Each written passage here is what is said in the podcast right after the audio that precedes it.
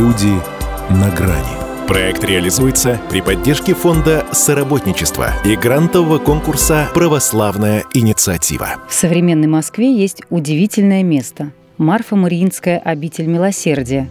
Оазис мира, спокойствия и тишины в шумном мегаполисе – в историческом районе Якиманка. Основана обитель великой княгини Елизаветы Федоровны в 1909 году. Одной из главных задач этого места княгиня считала помощь людям. До 17 года здесь существовал и детский приют, и бесплатная аптека, и амбулатория – Современная Марфа-Мариинская обитель продолжает традиции, заложенные ее основательницей, сочетая молитву с помощью ближним.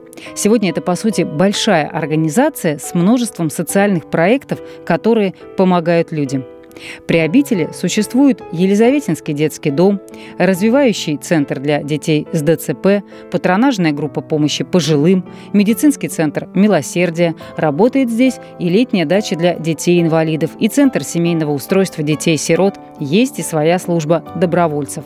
Также в обители нуждающимся и малоимущим предоставляют продуктовую помощь.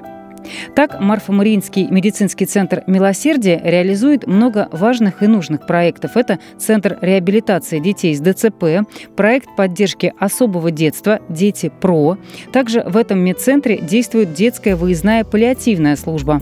Под наблюдением специалистов там находятся дети с тяжелыми прогрессирующими заболеваниями. Еще один проект – «Респис» – для неизлечимо больных детей. Здесь родители могут оставить ребенка на 30 дней в году и немного отдохнуть. В это время за такими детьми присматривают медсестры и сиделки. Такие тяжелые маленькие пациенты приезжают сюда со всей страны.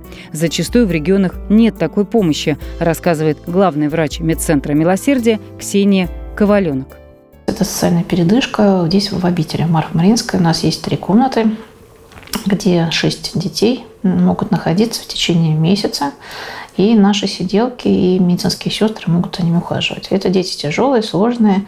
В принципе, они отовсюду к нам приезжают, не только московские, бывают региональные.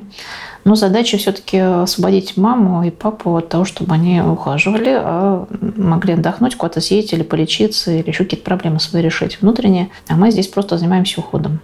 Также медицинский центр «Милосердие» оказывает консультативную помощь в других проектах обители. Например, ведется совместная работа в Елизаветинском саду для детей с ДЦП. Это первая в Москве группа пребывания для ребят от 3 до 8 лет с тяжелой двигательной патологией средней и тяжелой степени.